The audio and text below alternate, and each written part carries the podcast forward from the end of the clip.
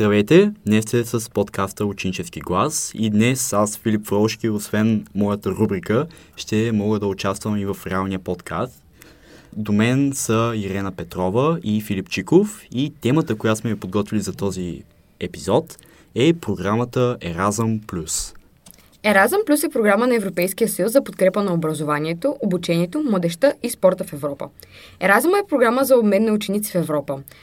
Какво представлява Еразъма? Общо взето, обменна програма, на която ние от България отиваме в друга държава в Европейския съюз, за да работим по даден проект и съответно след известно време хората, които са ни били домакини, идват в България при нас, за да работим отново по този проект. Най-скорошните проекти по програмата Еразъм Плюс, в които нашето училище е участвало, са следните.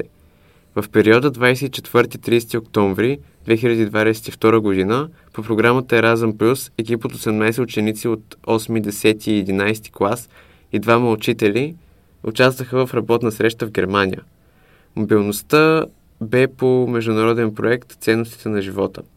Целта на проекта е да се представи житейските ценности, лични и на общността, да се сравняват ценностите на различните индивиди и култури – след това се осъществи пътуване в Испания в периода от 5 до 12 ноември 2022 година. Учениците от 8, 9 и 10 клас, заедно с двама учители, участваха в проекта Екологика. Проектът има стремеж към природосъобразно отношение, дрехи, храна и отпадъци. Целта на проекта е да се увеличи осведомеността и да се развие екологичната грамотност на учениците чрез поделяне на добри практики и реализиране на дейности, свързани с опазване на околната среда. В Финландия в периода 12-18 февруари 23 година екип от 13 ученици, 9, 10 11 клас и двама учители отново от нашето училище, като те участваха в проекта за ценностите на живота. Последният проект, който се осъществи, беше в Естония с екип от петима ученици от 8 за и В клас и двама учители. Този път мобилността отново е по проект Екологика – като този в Испания. Много от вас може да си зададат въпроса, а как точно се записваме за Еразъм? Това всъщност става сравнително лесно. Единственото, което се изиска от вас е, когато видите информация за даден проект, може да я намерите или в Instagram страница на училището, или в Facebook, или в школа може да получите съобщение. След като видите обява за подобен проект, може да кандидатствате. След като мине срокът и се кандидатствали определен брой ученици, настъпва а, един подбор, като колкото по-висок е вашият успех, колкото повече активности имате в нашето училище, толкова повече вашият шанс се повишава да бъдете прияти в програмата. Сега ще чуете мненията на нашите съученици за преживяванията им по проектите по Еразъм в кратки интервюта. След това ние тримата ще ви разкажем за нашите преживявания по проектите в чужбина, а преди това чуйте рубриката на Филип Фролошки за историята на водната молекула. Здравейте отново! Както разбрахте, темата на този епизод ще бъде за историята на водната молекула. Днес формулата H2O не е особено специална и като цяло се счита за знание от обща култура. Но това далеч не е било винаги така. Нека ви разкажа.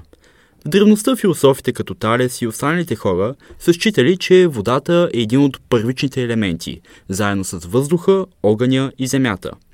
От този начин на мислене са следвали заключенията, че щом водата е първичен елемент, тя не може да бъде разделена на по-прости вещества, нито пък да бъде създавана от такива.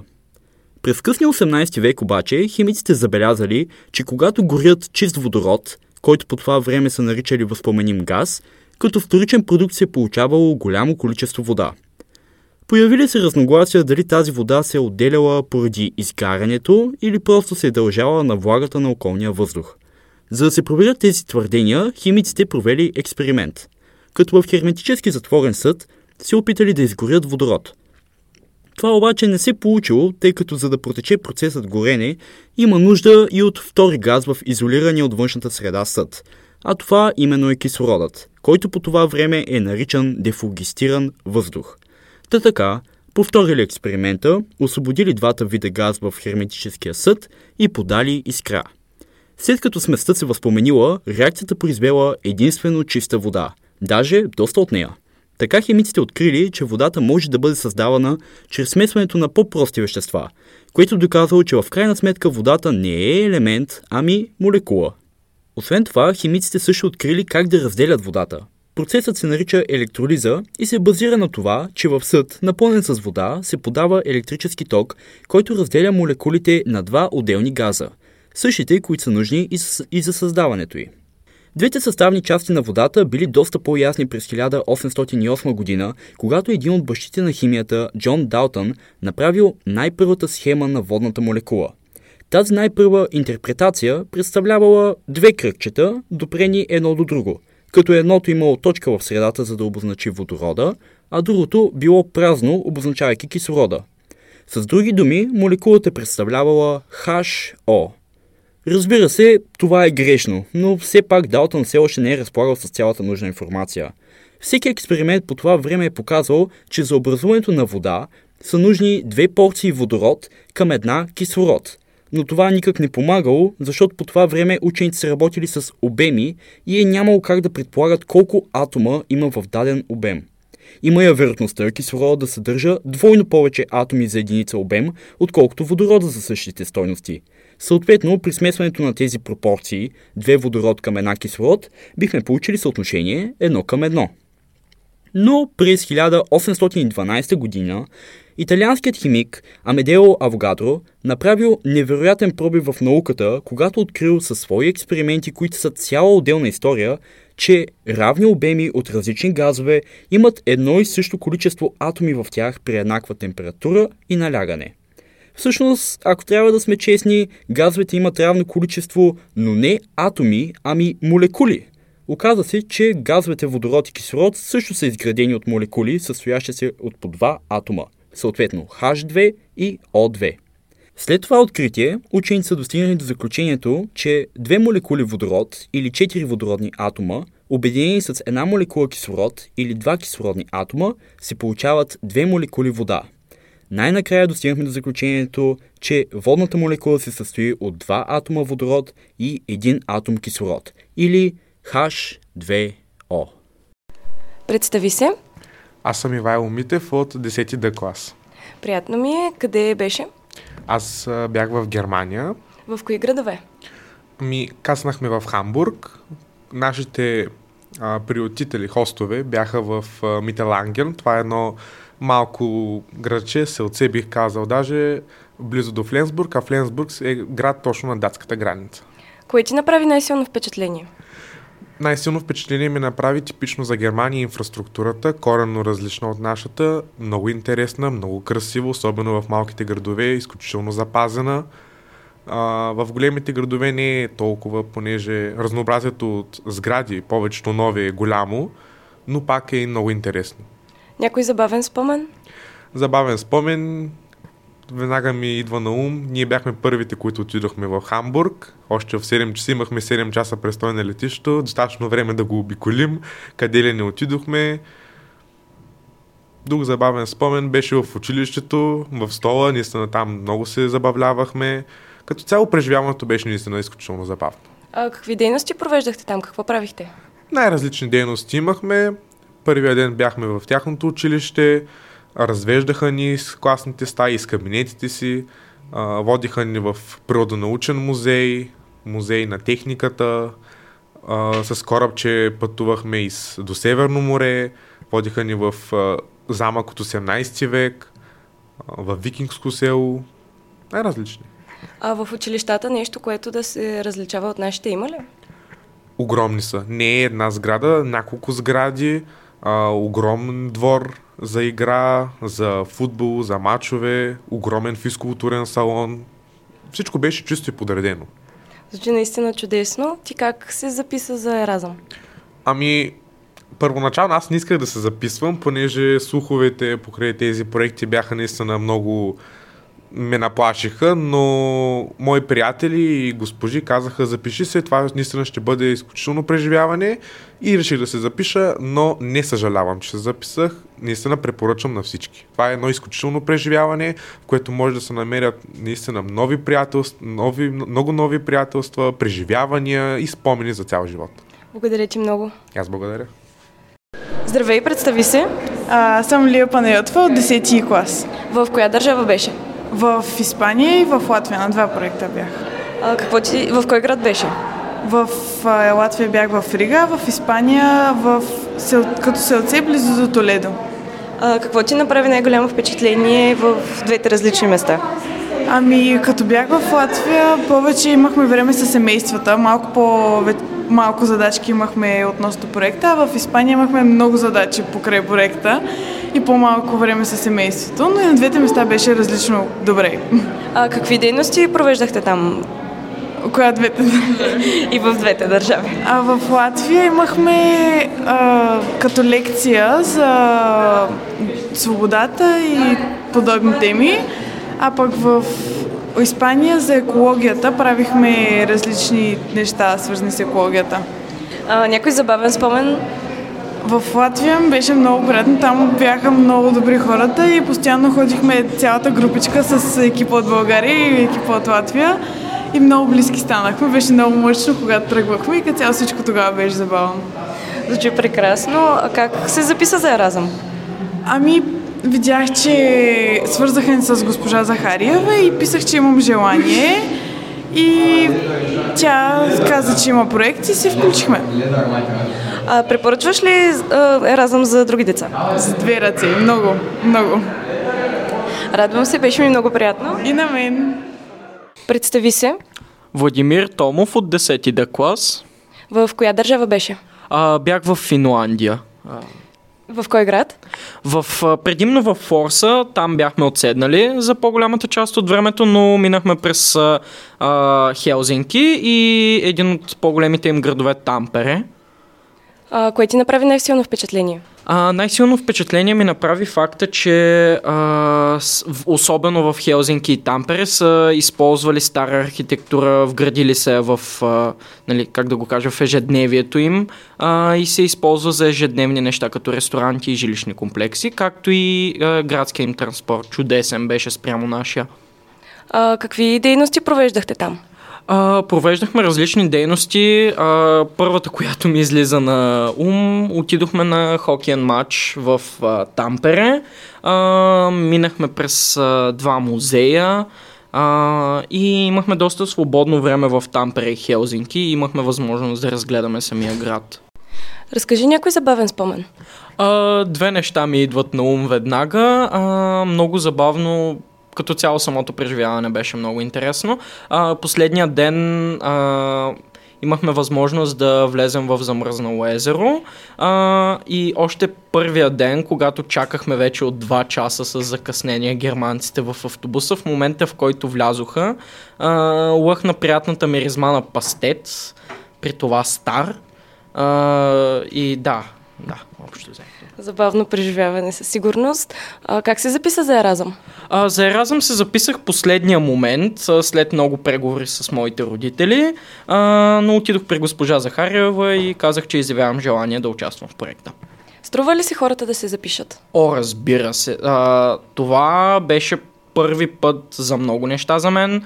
А, нали, като цяло първи път бях извън страната, за първи път летях със самолет. Като цяло преживяването беше страхотно и препоръчвам на всеки, който има възможност. Благодаря ти. И аз благодаря. Здравей! Здрасти. Представи се. Казвам се Моника Горанова и съм от 8 клас. Приятно ми е. В коя държава беше? В Естония, град Табивере. А, нещо, което ти е направило впечатление там? А, като цяло в Естония всички градове са много запазени, много чисти.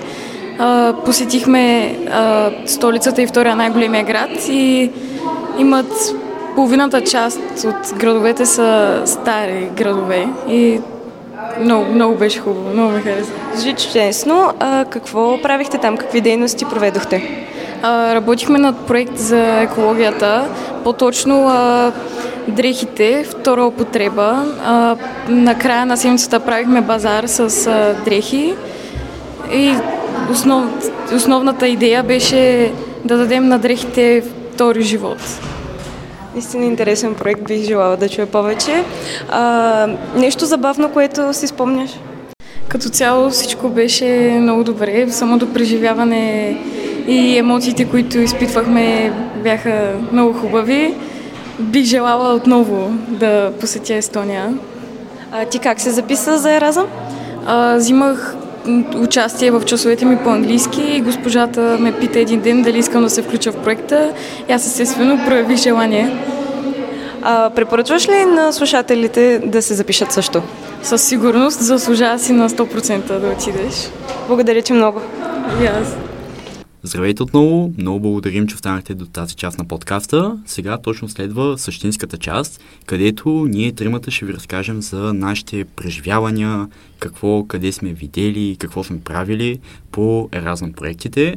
Като първо ще започне Ирена Петрова, която беше на проект в Латвия.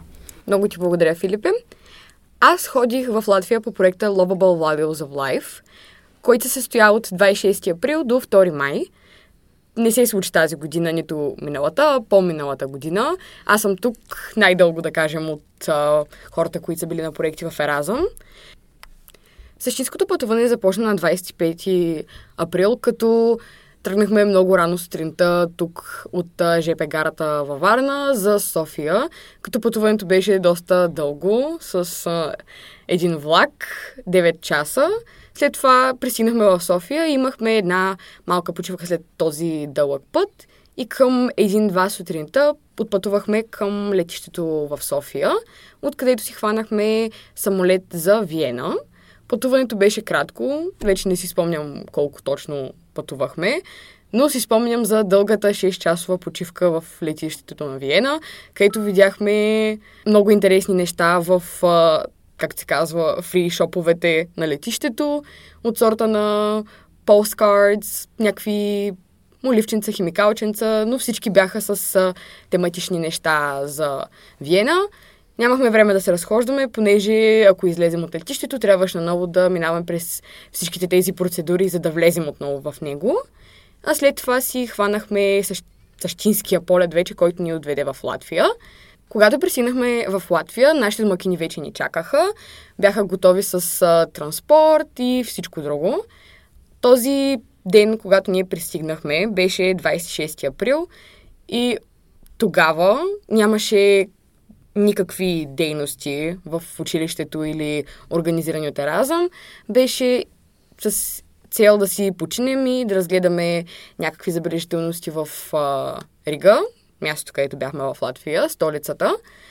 Тогава ние с моят домакин Андрис а, решихме първо да си починем, да хапнем. Той ще да изгори къщата, понеже се опита да направи пелмени, което не му се получи. Какво се опитва да направи? Пелмени. Какво е това? Може да поясниш, Пелмени? А, ами те са тесто, в което има месо. И той ги изкара от фризера. И ги сложи директно в горещия тиган с олио. Ага. Worst mistake. Майка му тогава се прибра, за щастие. И... Ама това традиционна храна ли е за... Не, Латвия? той просто Искаше нямаше друга храна. да. Добре, окей. Вече, когато преминем на следващия ден, който се падаше сряда, 27 април, отидохме в а, 8.30 сутринта в училището им, където а, директорката на училището Инара Гей, Гайл, не знам как точно се произнася името, а, жената не се представи май, доколкото помня, но естествено беше на английски, посещна всички ни. След това имахме презентации, като от всички присъстващи, които бяхме в Финландия, Германия, България и Латвия, само ние имахме униформи и всички бяха много шокирани. И за щастие, в презентацията бяхме споменали, че България и Русия нали, не са едно и също място, понеже много бъркат нашите езици. И те очудващо знаеха, че сме различни места, защото по принцип съм свикнала хората да не го знаят това. А, след това имахме малък концерт от а, хората на училището. Момичетата и момчетата пееха прекрасно, свиреха на инструменти и си имаха даже и диригент. Учителката им по пеене. Супер. А, след това имахме обиколка на училището, което беше огромно. Когато казвам огромно, нашето училище също е на 4 етажа, нали? Обаче тяхното беше все едно е на 6, макар и да е на 4. Всичко беше огромно. Стаите бяха... Можеха да поберат 3-4 класа на едно място. Имаха и салон, който имаше от тези табла за волейбол, където ти отчитат точките, нали? И беше с звук и автоматично при всеки, нали, при всяка точка го отбелязваха. Ама дигитално табло? Да. Ага. И аз бях шокирана, защото ние тук по принцип сме с тези ам, Да, книжчици, да, да, ги, да, да. да ги обръщаме. и задължително трябва да се назначи един човек, който да ги меси. Кой да го пазим да не го ударим. А те там даже си имаха и специално място, където седят spectators, нали, гледащите. Публиката, да. Да. Когато преминем на вече времето, когато имахме free time, нали, свободно време, доколкото си спомням, ние с а, моя домакин обиколихме на някакви местенца, които не бяха, нали, в а, центъра на Рига, а по-скоро някакви кварталчета, които едва ли бихте посетили от самия Еразъм, понеже те там учителите и самите организатори искат да видим забележителности, центъра, по-интересни работи. Видях много... Има, имаха панелки. Латвиците имат Е, да, панелки, нормално, все пак но не са като нашите. Техните панелки са поддържани панелки. Е, Реновирани. Много реновирани. Средна класа, в кавички, в чисто нови блокове, панелки. Поне изглеждаха чисто новите. Красиви отвънка, красиви отвътре, нали там, където бях аз. Беше хубав апартамент. Не бях в къща като другите българки, но аз нямам против. а само момичета ли бяхте на този проект? Да. Ага. И от всичките само аз бях при момче, Ага. за което ще разкажа за хората, които нали, се притесняват да отидат в домът на, на противоположния пол. А, но нека първо нали, да си довърша. Имахме на, в четвъртък, 28 април се пада, а, екскурзия до Кулдига, което е латвийската Виена, понеже самия град до някаква степен е потънал във вода. И имахме обиколка с едно много сладичко влакче а, из центъра на Кулдига, където на едно малко телевизорче бяха представили цялата история на Кулдига. А той всъщност този, ти нали каза, че е потънал. Има ли някакви канали? Да, имат канали. А видят ли се сладки? За там ще стигнем. А, Бързаш, бързаш. преди да стигнем тази част, за която Филип така иска да разбере, а, ходихме в жив музей, където се разказваше за историята на Кулдига, която е още от времето на чумата. Раз... Имаше стаи, в които ти минаваш и ръце на хора болни от чума се опитват да те хванат, крещят от болка. Виждаш мишките как обикалят по а, пода. И накрая, последната стая, която беше, е след като е минала чумата, а, как един вид има живот, започват да се раждат повече деца и така нататък. Беше много красиво, на мен много ми хареса. Дойте момичета бяха стресирани, наистина изключително много. То беше малко по-скоро като стана на ужасите, отколкото нали, за историята на Кулдига, но да. Еми, явно историята е била Да, страховито си е, да. страховита. Ами главно беше за, за чумата. В смисъл това главно се mm. разказваше. Как са горяли хора, как а, са ги заравяли, не са знаели, че трябва да ги изгорят, защото, нали, откъде да знаят и чумата се разпространявала още повече по боболечки такива рати. Много сладко. И Точно това Много бих казал. сладко. много сладко беше, да. И вече стигаме до това с тези канали.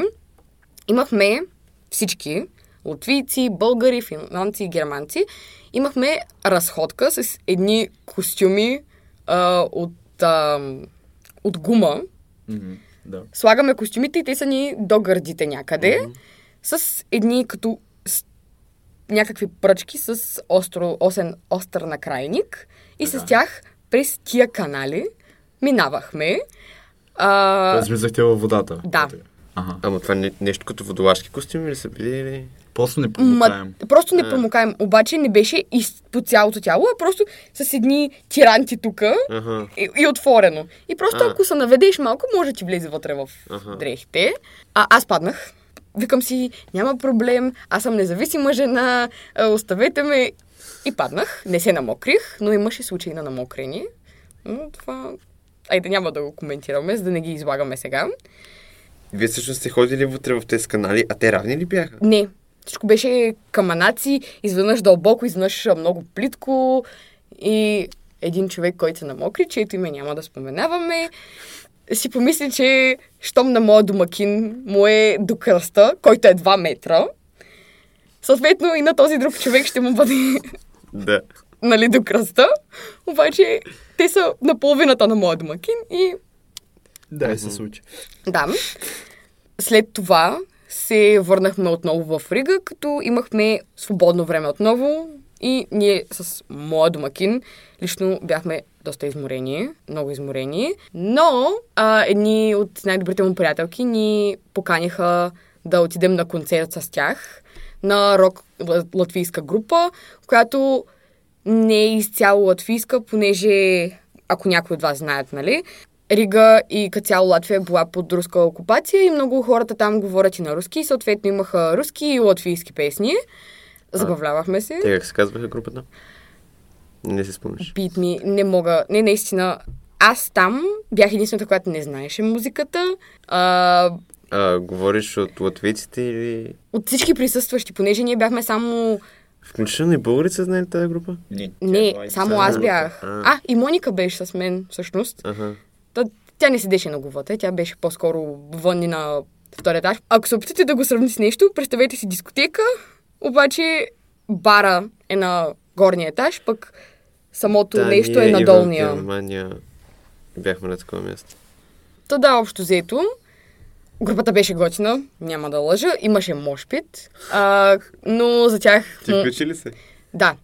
За тези, които не знаят какво е мошпит, това е главно на метал концертите, когато хората се блъскат в едно кръгче и почват да се бият.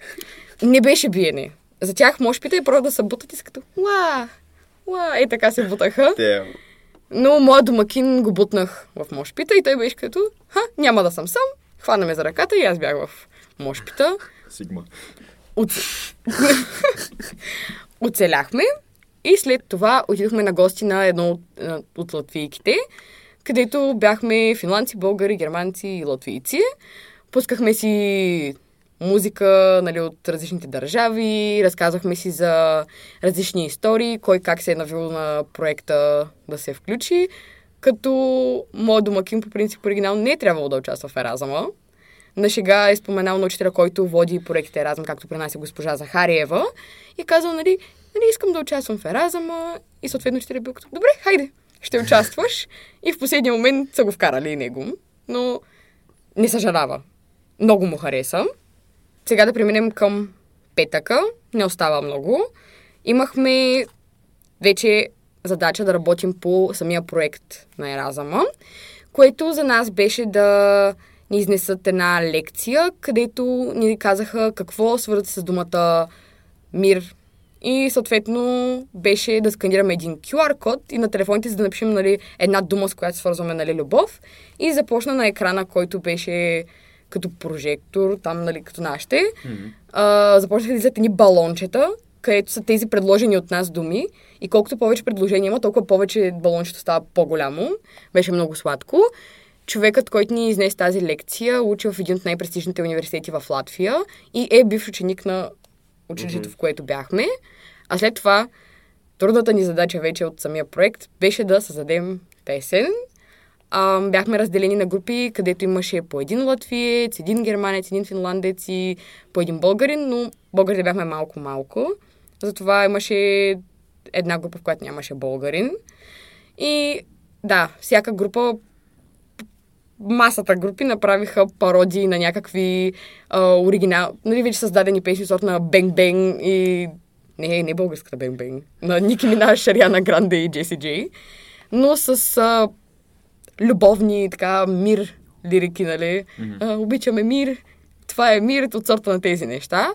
А нашата песен на моята групичка беше чисто оригинална. Мелодията беше създадена от едно момиче, текста беше също създаден от нас. Така че, може да се каже, че единствената авторска песен, песен беше наша. А вие само я пяхте или имаше някакъв инструментал? Момичето, което измисли инструментала, го свиреше на китарата си. Иха. Беше си я донесла в училище.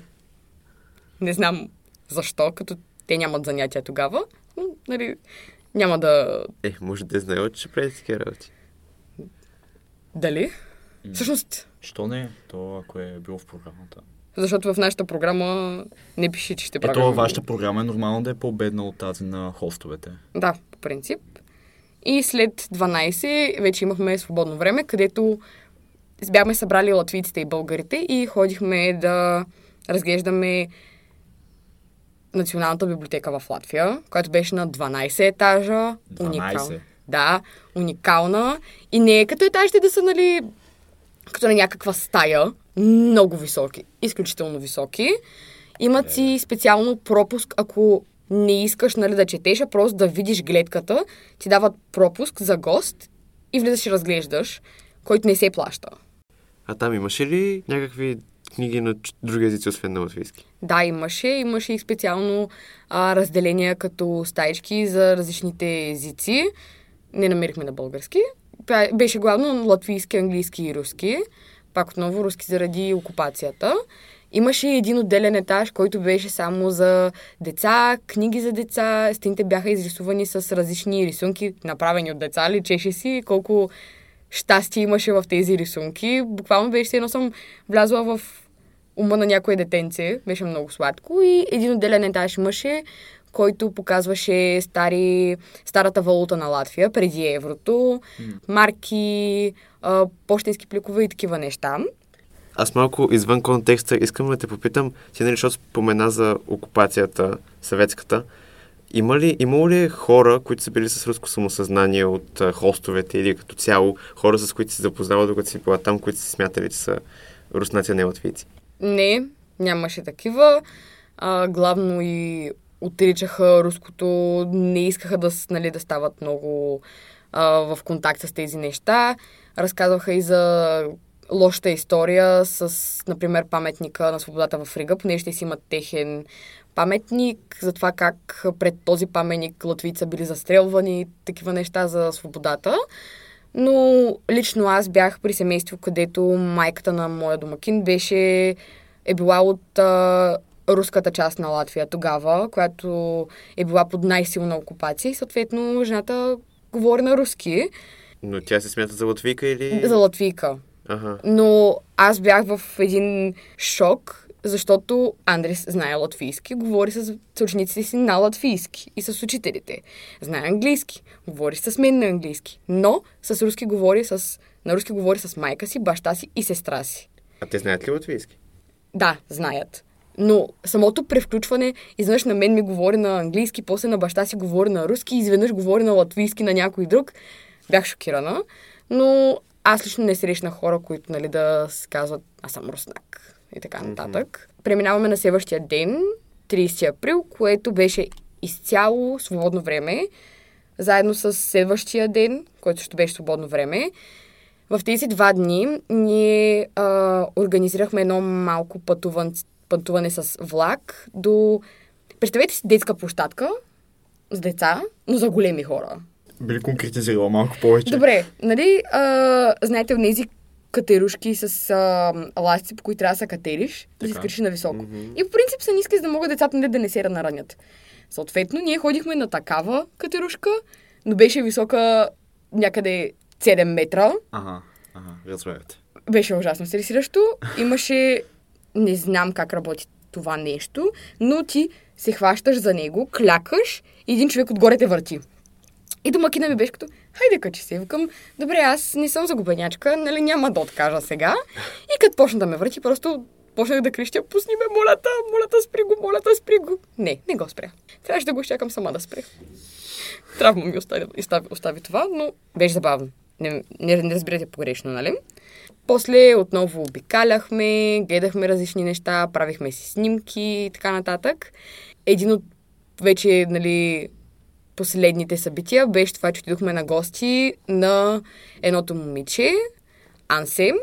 Тя живее в една много голяма къща. Майка й е учителка в това училище, където бяхме. Тя е учителка по физическо. Не е баш физическо при тях, не е като нашето. Малко по-различно е. И Ти къщата присъства ли на а, на часове част по физическо, защото казваш, че не е било същата? Не е същото, но не съм присъствала, така ми обясниха, Аха. че а, когато им обясних, че ние не правим закрявки, после играем волейбол, при тях а, и с- през цялото време се прави нещо свързано с закрепване на твоята физика и отделно на това имаш един допълнителен или два часа, които са да играеш някакъв спорт. Ага. Като нашия модул, но те изходят стрикно всяка седмица на този модул. Ам... И когато отидохме там, просто видях огромната къща. Имаха черешово дърво в двора си. Черешовите дървчета по принцип не са ефтини за хората, които не знаят. И беше оригинално японско, което добавя за цената му. Къща им беше уникална. Самия хол беше колкото моята къща, честно. Имаха си тенисна маса, имаха отвънка в двора задния трамплин, футболни врати, баскетболно игрище, волейболно игрище и детска площадка, която беше с пясък-пясък. И игрището за волейбол беше пла... за, за плажен волейбол. Ама това на панелката ли? Не на панелката. Къща е. А, В къщата на момичето Ансе, а, а то е едно от хост. Ясно. един от хостовете, да. А, направихме си в кавички парти, като си купихме снаксове от а, там традиционните латвийската версия От на Кауфланд. а, да. Да, от тези места. А, слушахме музика, играхме игри. Аха, нещо, което забравих за двора. Имат си барбекю. Но барбекюто не е просто, нали, барбекюнцето, а с керамиди направено, с навес, с люлки. По средата на това нещо, понеже то беше в, в кръг, е барбекюто. Ядохме маршмело, а, скачахме на този батут, волейбол играхме и като цяло взяхме там до много късно и вече, нали, на следващия ден трябваше да се разделим. А то всъщност та- тази къща е била в а, самия град, нали? Къ- къде сте били? М- Или малко извън него? малко извън него, пак в града, но беше до частта, където е летището. Те буквално Ага. живееха на някакви минути от А летището. чуваха ли се самолети? Да, по едно време излетя един самолет, видяхме го, но да. А в самия град има ли, строят ли се нови жилищни блокове или си има къщи? Ами, няма много къщи като цяло в... Ага. А... Има, но те са от сорта на някакви комплекси, където ако е къща, е свързана две къщи заедно, където живее, където живеят Ага, две семейства. Да. И последно искам да кажа за моето преживяване в а, домът на домакин от а, другия пол. А, родителите ми лично да, бяха притеснени, но не толкова много, защото знаеха, че има учители, които а, наблюдават нали, всичко, което се случва. Нали, не могат да са с нас в домовете, но имаме телефонните номера и може да звънем при всяко нещо, което се случва. Но аз изкарах огромен късмет с моя домакин, понеже момчето беше се подготвило изключително добре за моето посещение.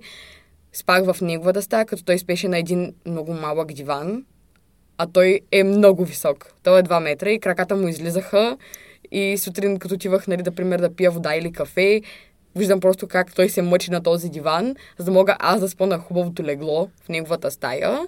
Родителите му бяха изключително мили и за хората, които се притесняват да отидат на гости, нали, в, а, по еразъм при отсрещния пол, не се тревожите, нищо няма да стане. Изключително даже приятно е да видиш ам, малко по-различна гледна точка за нещата и как изглежда живота му на другия човек. Аз лично съм много доволна. От тук, след всичко казано, вече може да продължим към следващия проект. Да, моят проект в Германия. Ние тръгнахме на 24 октомври, сутринта в 3.30 трябваше да бъдем на летището, като в 5.30 излетя самолета. Пътувахме около 2-3 часа и в 8.20 тяхно време вече бяхме в Хамбург на летището и от 8.20 до 3 часа трябваше да стоим на летището, защото то, нали, както всич- всички летища, е малко по-далеч от града и не ни пуснаха да отидем да се разходим. Ние се разходихме из летището, то имаше два терминала. Ходихме на кафе и ядохме Макдоналдс. Та, Въпрос. Техният Макдоналдс различен ли е от нашия Макдоналдс? На вкус. не. Не, да. А, беше Сложно малко е. по-различен, да. А, но те имаха тези таблети, от които може да си поръчаш. То те И и, в- и сега тук в България. Сега сетих и в а, Латвия, когато ходихме в Макдоналдс, имаше от тези таблети. Отвратително е да се поръчва от тях. Не си свикнала, вероятно. Да, не съм си А, не, беше много лесно въпросът, е, че аз имах проблеми с картата и не можах да си прехвърля С пари. карта ли пазарува? Ами, Там. аз по принцип си пазарувам с карта, но тъй като много късно реших да си прехвърля парите в колата преди да пристигна на летищата, а пък ми трябва на баща ми телефона и не стана и през цялото време имах едни а, 100-200 евро, които нали, в картата трябваше да ми влязат и си стояха там, просто не успях да ги вкарам и- и не успях изобщо да ги използвам. От 3 до 5, нали, след като дойдоха, кацнаха и латвиците в а, 3 без 20, а, се качихме на едно автобусче и отидохме до Мителангерн, което е самата област, в която беше тяхното училище, а пък моят хост а, живееше на 15 минути с кола по един второстепенен път от а, училището. Нали, като техните пътища второстепенните си като хората. Да. И след това, като пристигнахме, той, моя хост, ни чакаше както останалите германци там, където ни спира автобуса пред училище. И а, отидохме в тях. Като неговата къща, то като цяло място, където живееше той, беше като малко селце и всички къщи горе-долу си приличаха, бяха почти едно и също. И като влязах вътре, беше все едно влизам в Икея. Беше, беше много уютно, беше много хубаво. И той, моя хост, си беше, защото тя неговата стая има две части и там, където се свързва, беше сложил един гардероб. И той, той де-факто има едната част, където му е леглото и от другата, където има телевизора, компютъра му и диван. И той си дърпаше един надуваем матрак вечерта и, и спеше там, където му е компютъра и телевизора. Аз съм спах в леглото. Та, да, това беше като цяло първия ден. А, Аз си говорех с него, излязахме и, изведохме кучето му и вечеряхме. Та на следващия ден, на 25-ти във вторника, отидохме в гимназията, нали, в Са- Сатурб, което е в там, областта Мителангерн. И трябваше да си представим училищата, като ние също бяхме единствените с униформа и ние ходихме с официалните униформи, нали? Е, с кои? И, и те бяха супер очудени. Та, организацията беше малко зле, защото не знаехме къде трябва да ходим да представяме и как.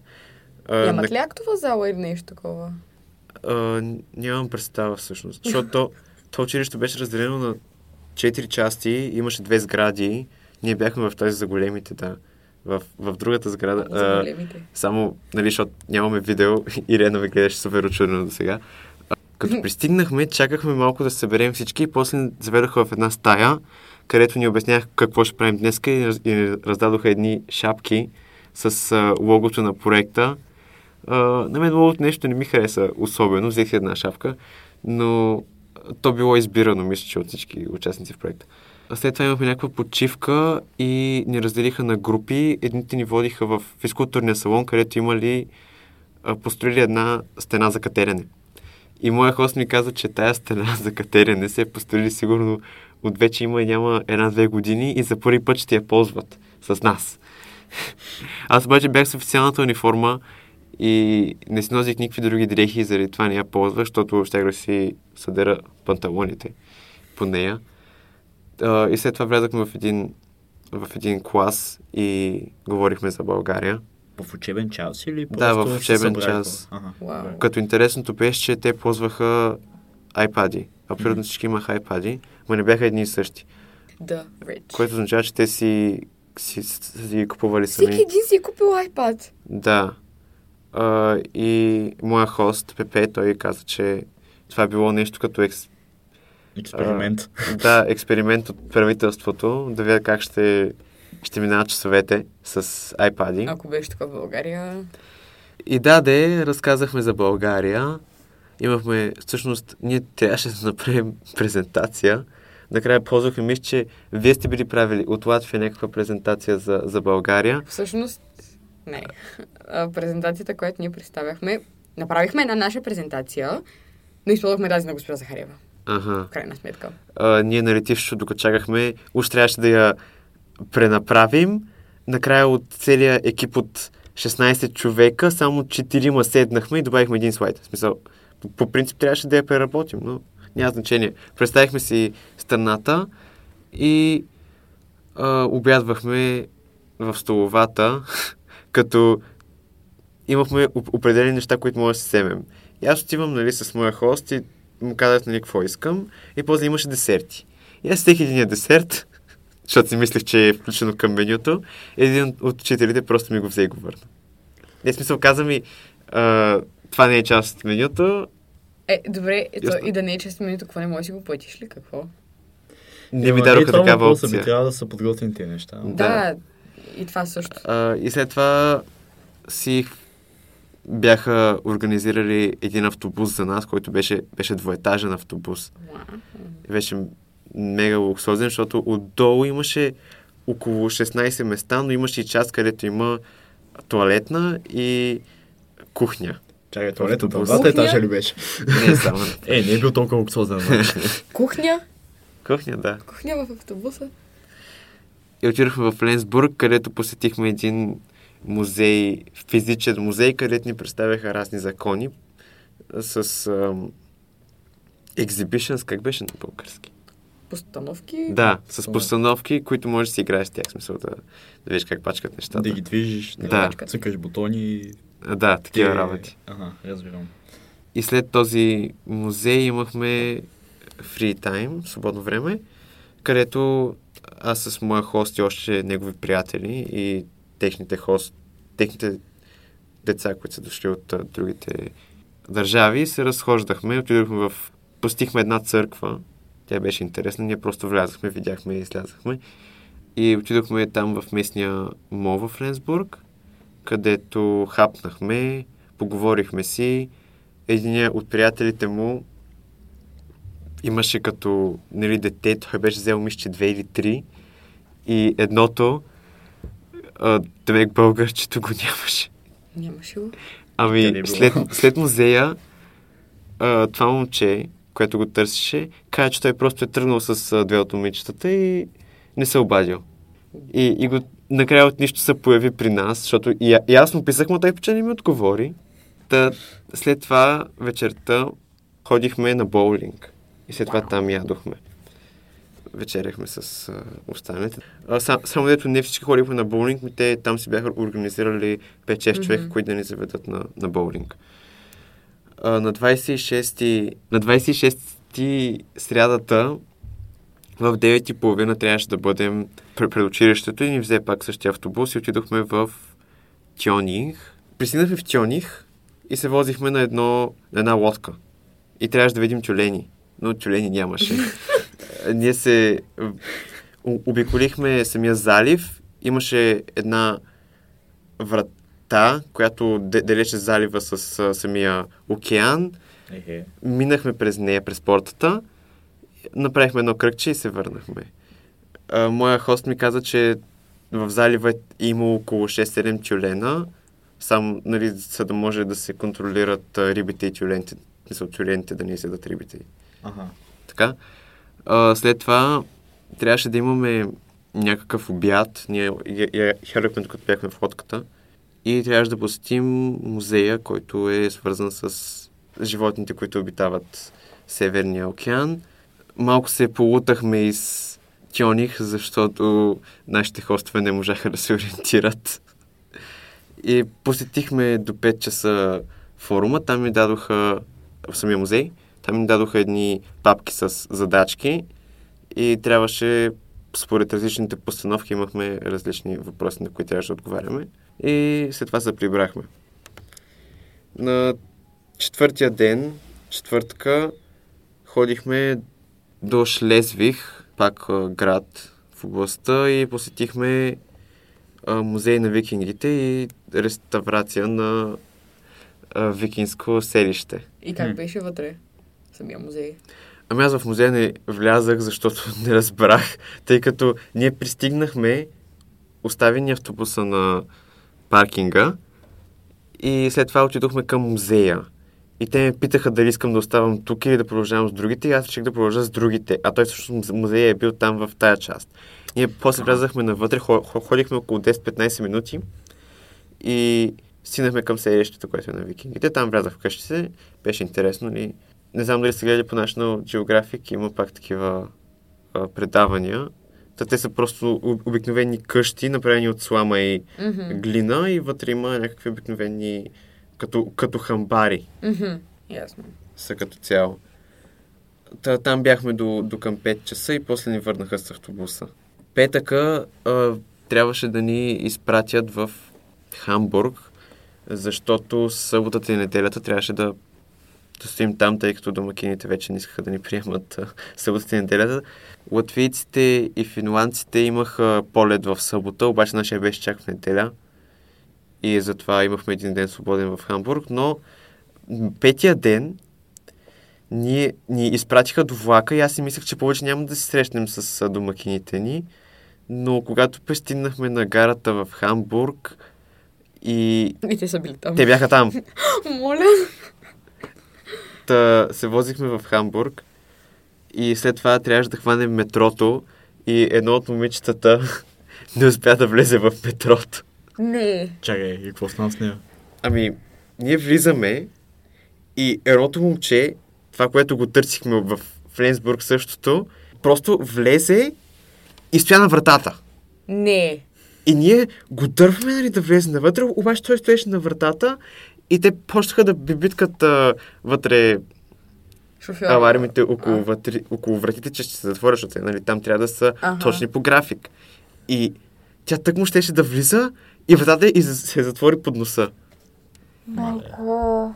И, Та, и ние стана на следващата спирка, тя си хвана следващия Ама сама беше. бус. Да. Вау. И просто слезе на... Мале. Е, добре, пак се оправила. Да. Че Не е трябвало някой да се връща да я взима. Отидохме до, до самия хотел, където трябваше да, да спим в Хамбург. Не можехме да си влезем в стаите да си оставим там нещата, ами в някаква стаечка отзаде като склад трябваше да се наредим просто багажериите.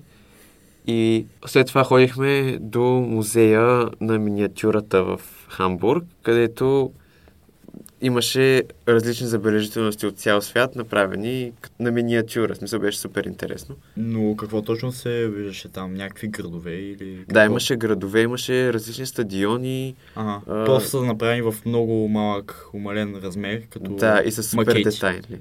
Де, С много голям детайл. Ага. Да. След това окончателно се разделихме с а, нашите хостове и трябваше да отидем да вечеряме някъде. И на следващия ден а, вече това не е част от самия проект, ние просто трябваше да правим нещо, да не си стоим в хотела.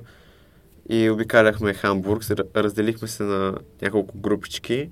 Ние решихме да отидем с а, учителите, защото ни казаха, че сме щели да... Щяха да ходят на разходка с лодка. И си викаме, хм, интересно. И моята групичка отидохме с тях и единственото, което гледахме, бяха складове. Прекрасно. Тюлени, видяхте ли поне при тези складове? Не, то беше затворено. Част от пристанището беше. Ага. И пак на разходка с лодка. Наистина. Да, и след това, след това ходихме до Хард Рок кафе. Е, добре, добре. Да, беше интересно. Там и постихме един италиански ресторант, където всъщност бяха... И, имаше много вкусна кухня.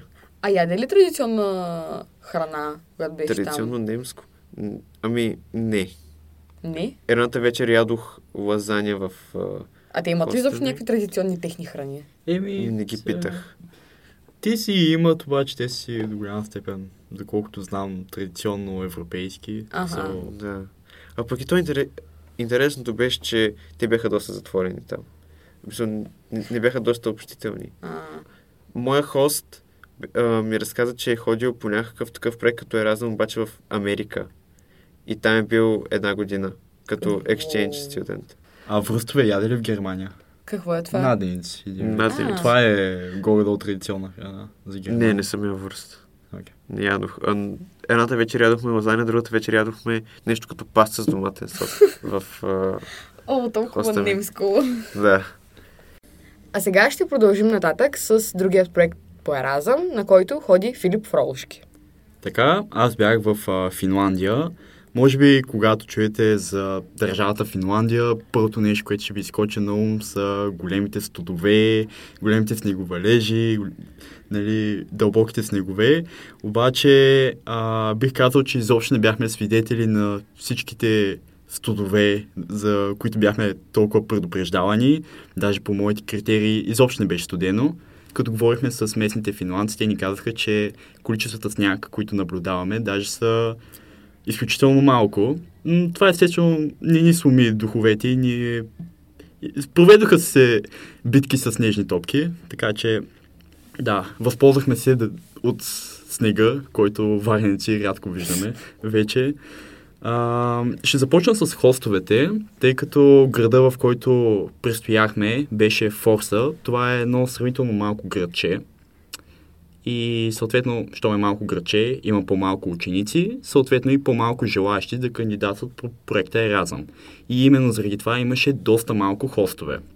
На повечето хостове им се налагаше да приотяват едно или, едно или две деца, директно. Имахме комбинации българи с латвийци. А, а пък интересното е, че за германците дори не останаха хостове, съответно те бяха директно на хотел сложени. За тях изобщо нямаше хостове. А, аз да те питам, това градче колко на север е? ти колко кажеш, на север? Колко на север? Не е много на север, между другото. Ага. Някъде, той грубо казано, под, под средата на, Фин, на Финландия, ако нещо ага. може да те ориентира. А, а, нещо, което беше интересно, беше за нашия хост. А, аз бях заедно с Владимир Томов, двамата бяхме при един хост. И нещо, което беше по-интересно бе, за него, беше, че той е заместник директорът на училището в Форса. Първоначално, като разбрахме, че ще бъдем при заместник директора, бяхме леко фрапирани. Добре, защо сега всички останали ще бъдат при ученици, съответно хора на техните години ще имат общи теми на разговор и така нататък. Ще е доста по-лесно. А, защо ние трябва да бъдем при заместник директор? Но всички наши предупреждения бяха разбити, когато се запознахме с Хейки Йокинен и неговото семейство. А, този човек и семейство му бяха страхотни, изключително дружелюбни, гостоприемни, с множество теми за разговори, които можеха да се водят с тях, много вкусна храна и, може би, едно от най-интересните неща, една страшно голяма къща, от която ни беше отделен цял етаж. А въпрос? Всъщност, как а, така се избира заместник директор да бъде домакин? Предполагам, а, че това се дължи на това, тъй като някой от а, хостовете се е отказал в последния момент и е трябвало да се вземат някакви мерки. А, да. И съответно в такъв случай заместник директора се е намесил и е приотил и мен и Владимир. Ясно, така има логика. Да. Мисля, че това беше ситуацията и заради това се получи така. М- може би сега ще преминем към училището. Имахме шанса да посетим едно финландско училище чак на третия ден. А,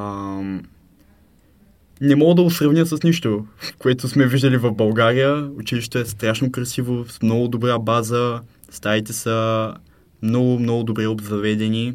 А, занятията, които провеждахме, се водиха в една доста голяма зала и тези занятия представляваха главно ролеви игри, а, примерно да кръжим в кръг, а, да се спираме един срещу друг с някакъв случайен човек, който е застанал пред теб а, и да си видите баджовете с имената и да си ги кажете един на друг. После подминавате, срещате се с друг човек.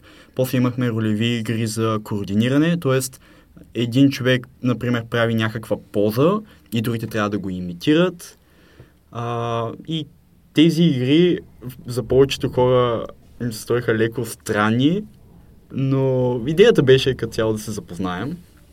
А пък по-нататък бяхме разделяни по отбори и трябваше да установим, тези отбори се правиха по, на случайен принцип и после трябваше да установим а, за този отбор определени ценности, които са важни за нас и също да изберем какви персонажи бихме искали да сме.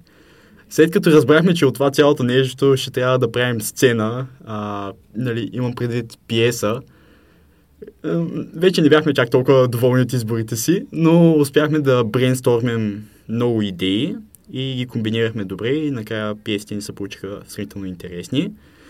А, нашата пиеса беше за невроучен, който развежда дядо си в лаборатория. И работата на този невроучен беше по една маймуна, която той е успял да научи на, да говори на човешки език, т.е. да се изразява като човек и да проявява емпатия. После обаче ни атакуват вампири. Аз, аз, аз отключвам клетката на маймуната и тя започва да разговаря с вампирите за техните ценности, защо трябва да убиват хора, не може ли да бъдем приятели и а, подобни разсъждения. Накрая се задобряваме, стискаме си ръцете, сядаме на маса да пием чай, обясняваме си колко дълги години сме били врагове и най-накрая сме успели да станем приятели и да седим на една маса. И цялото нещо завърши като един вампир просто му каза, че не му харесва чая. Какви са ви били ценностите, че да стигнете до вампири, маймуни, дядо и лаборатории? Както казах, а, тези ценности и персонажи трябваше да ги избираме преди да знаем, че това цялото нещо ще трябва да го правим на пиеса, която после ще бъде записана на видео и качена. А сега имаш ли видеото? Не, и сега нощи го нямам. не, не, между другото се справихме сравнително добре, бих казал. А, иначе ценностите на нашия отбор бяха главните са, главните са знанието, емпатията и да, това е. Да може да се... Емпатията, т.е. да можеш да влезеш в обувките на друг човек, да, да се поставиш знам. на неговото място и да можеш да решите проблеми по този начин. А ти каза, че е някъде качена тази пиеса. Да. Къде е качена? Това е, че не знам. Мисля, че е сигурно е на сайта на училището в Финландия. Как се казва училището? Между другото, това е една много интересна тема. Финландският език е ужасен. Този език толкова трудно се произнася а, и всичко е кръстено по толкова сложен начин. Аз мога ти дам... А, имам го в кликборда запазено името на училището, обаче аз това нещо не мога да го произнеса. Също така и повечето автобусни спирки бяха по този начин.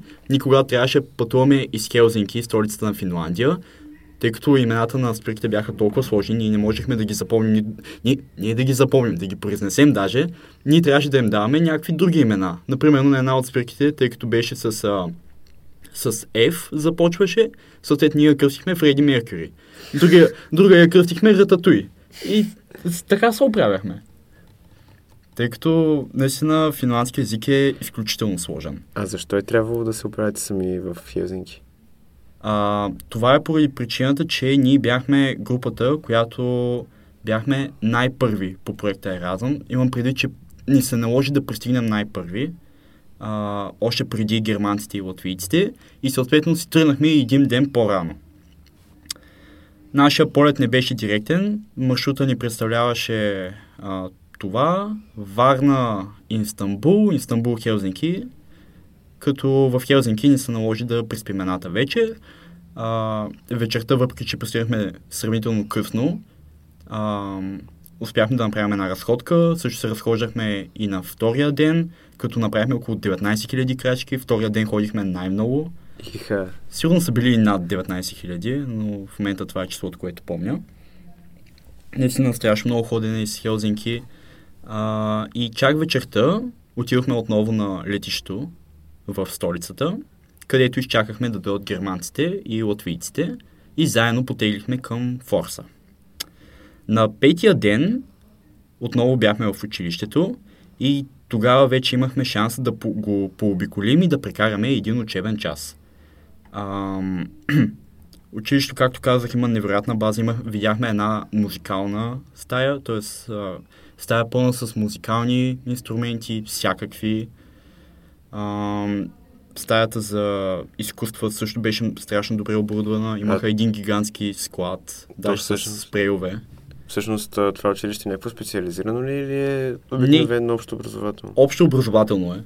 Иха. Обаче очудващо колко добра подготовка имат за различните предмети. Включително имаха лаборатория по химия, по физика, по биология.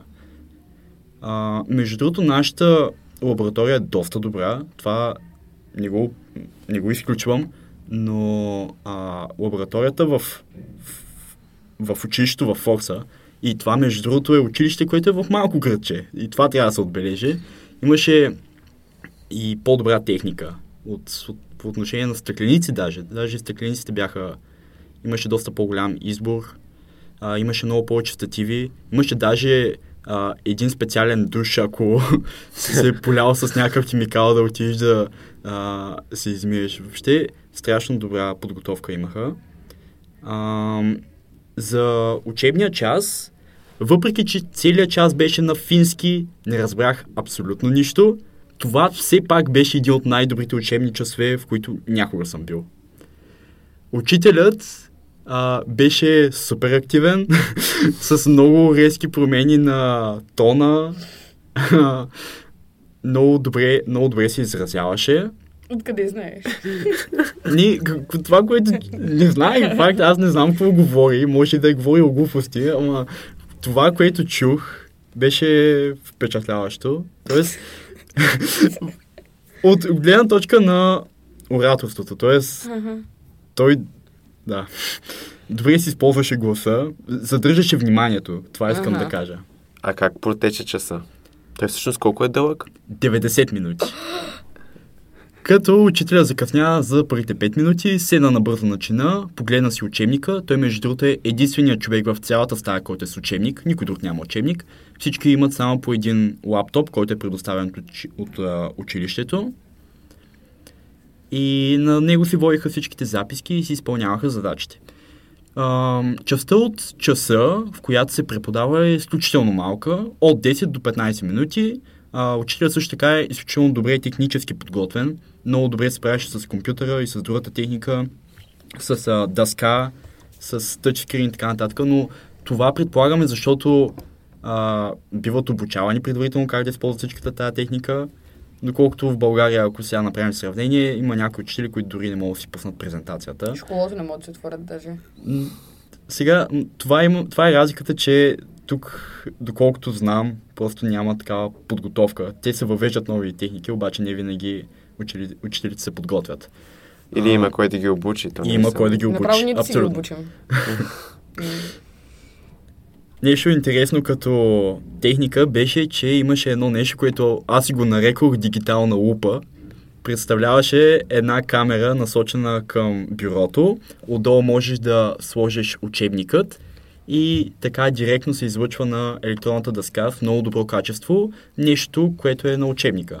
Тоест, да речем, а, имаш една задача, слагаш задачата под камерата, тя го излъчва директно на дъската и всеки може да я види. Пак казвам, много добро качество, което ме изненада. Ам...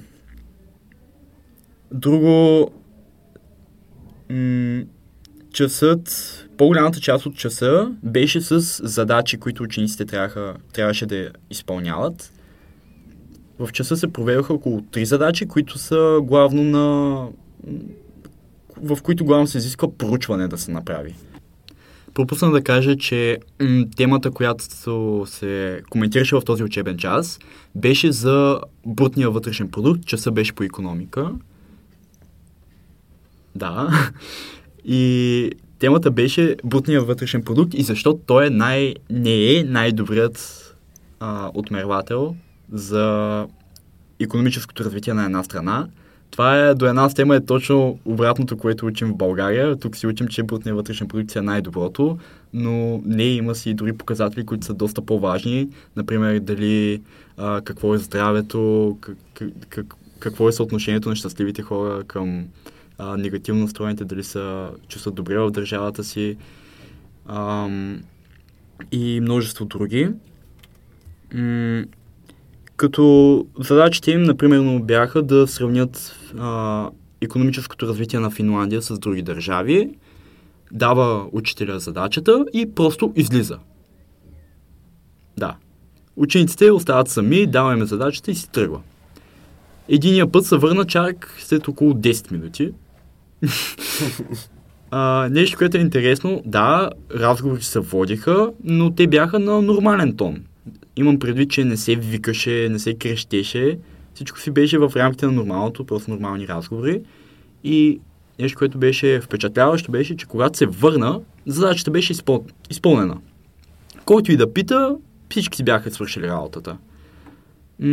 В часа се срещаха хора, хора, които просто гледаха телефона, TikTok и така нататък. Ние им правеше против. нали, не им правеше проблем. Хората можеха спокойно да си ходят до мивката, да, да излезнат от стаята. Няма абсолютно никакъв проблем. Т.е. е доста свободна средата. И, и въпреки това, учениците си вършиха работата, което беше доста впечатляващо. Нещо, което мога да кажа за разликата между учениците в България и в Финландия, това е нещо, което коментирахме и на една от вечерите с Хейки, заместник директора. Неговите наблюдения са, че учениците в Финландия са прекалено кротки. Тоест, а, много трудно могат да се водят дискусии, тъй като хората сякаш нямат мнение, пък още по-малко биха искали да си го защитят пред другите. Доколкото в България е точно обратното. Ние сме доста шумни, всеки един от нас има мнение, всеки един от нас много държи на него, защитава го, независимо дали е подкрепено с факти или не, дали е тъпо или умно, няма абсолютно никакво значение. Това е моето мнение, то е най-важното. Или той, добре, ако не е най-важното, то е доста важно, трябва да го покажа пред другите, няма много уважение на чуждото мнение.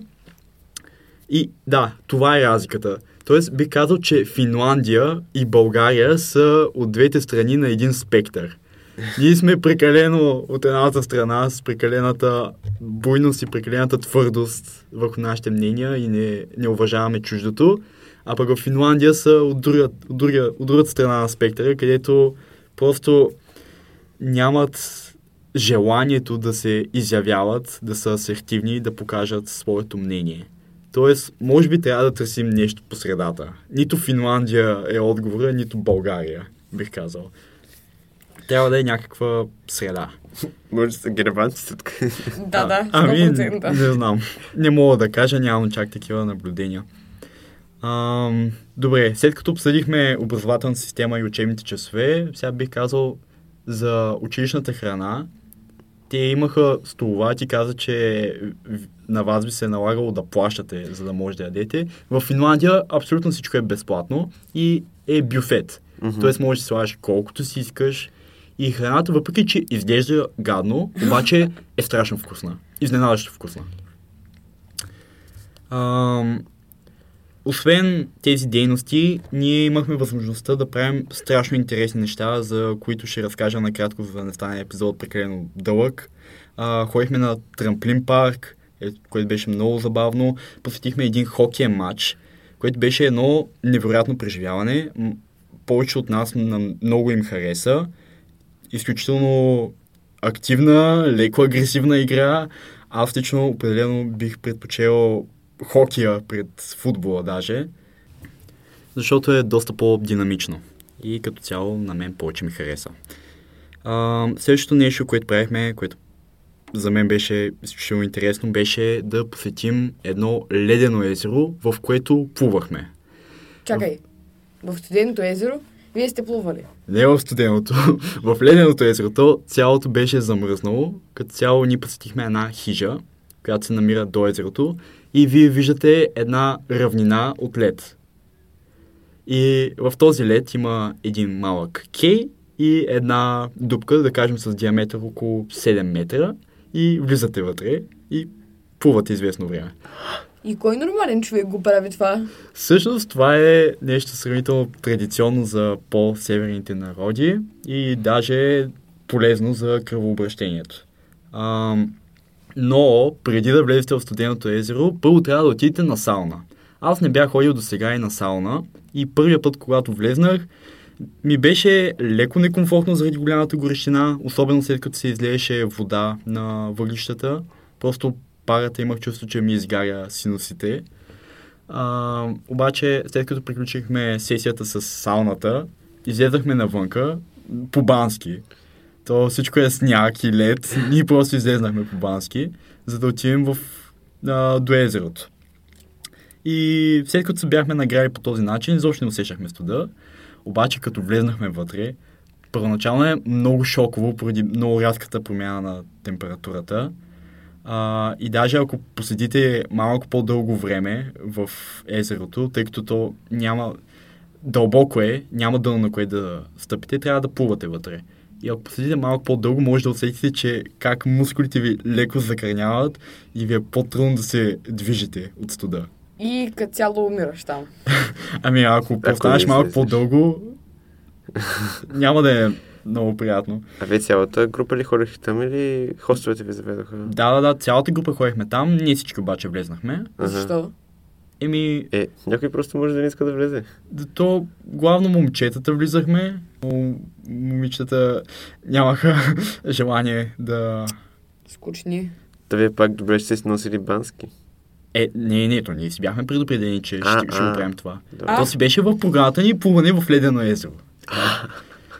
И след като излезете, веднага набегом към сауната отново да се сгреете и повтаряйте пак И процеса. после пак. Да. И колко време ви отне това, докато завършите целият процес?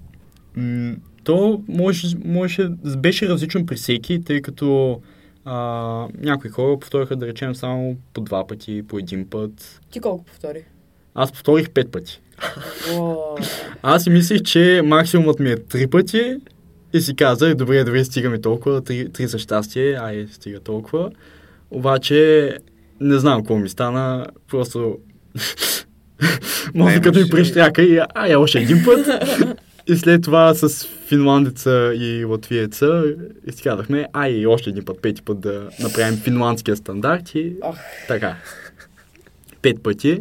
И като цяло тази рязка промяна в, на много горещо в сауната и много студено в леденото езеро, а, даже е вредна за хора с а, сърдечни проблеми. Заради това, ако имате такива, не се препоръчва да го правите, тъй като може да получите шок.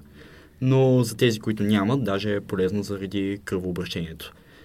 А, това са нали, набързо разказани останалите преживявания в Финландия, мога да кажа, че това е едно от най-невероятните изживявания, които съм имал някога в живота си. И то по проекта Еразъм, точно. А вие посетихте ли някакви музеи, някакви забележителности? Между другото, не. Само ги гледахме отвънка. Това ще да се случи в последния ден, само дето ние не присъствахме на него, тъй като бяхме един ден по-рано. Аха. Обаче, нали, ние тогава трябваше да посетим малко повече забележителности в столицата, само дето всичко беше затворено. Каквато и църква да посетим беше затворена, музеи затворени и така нататък. Така че... Оф. И просто, но си разхождахме страшно много. Така че гледахме отвънка сградите. Много ви благодарим, че останахте с нас. Надяваме се, че историите, които ви разказахме, ви бяха интересни. И наистина се надяваме някой от вас се запише за проекта Еразъм. Много ви благодарим. Ако ви е харесало съдържанието на това видео, може да харесате видеото, да се абонирате за акаунта и да последвате нашия инстаграм акаунт Ученически глас. Също така може да ни оцените в Spotify или място, където слушате подкасти, което много ще ни помогне. Благодаря.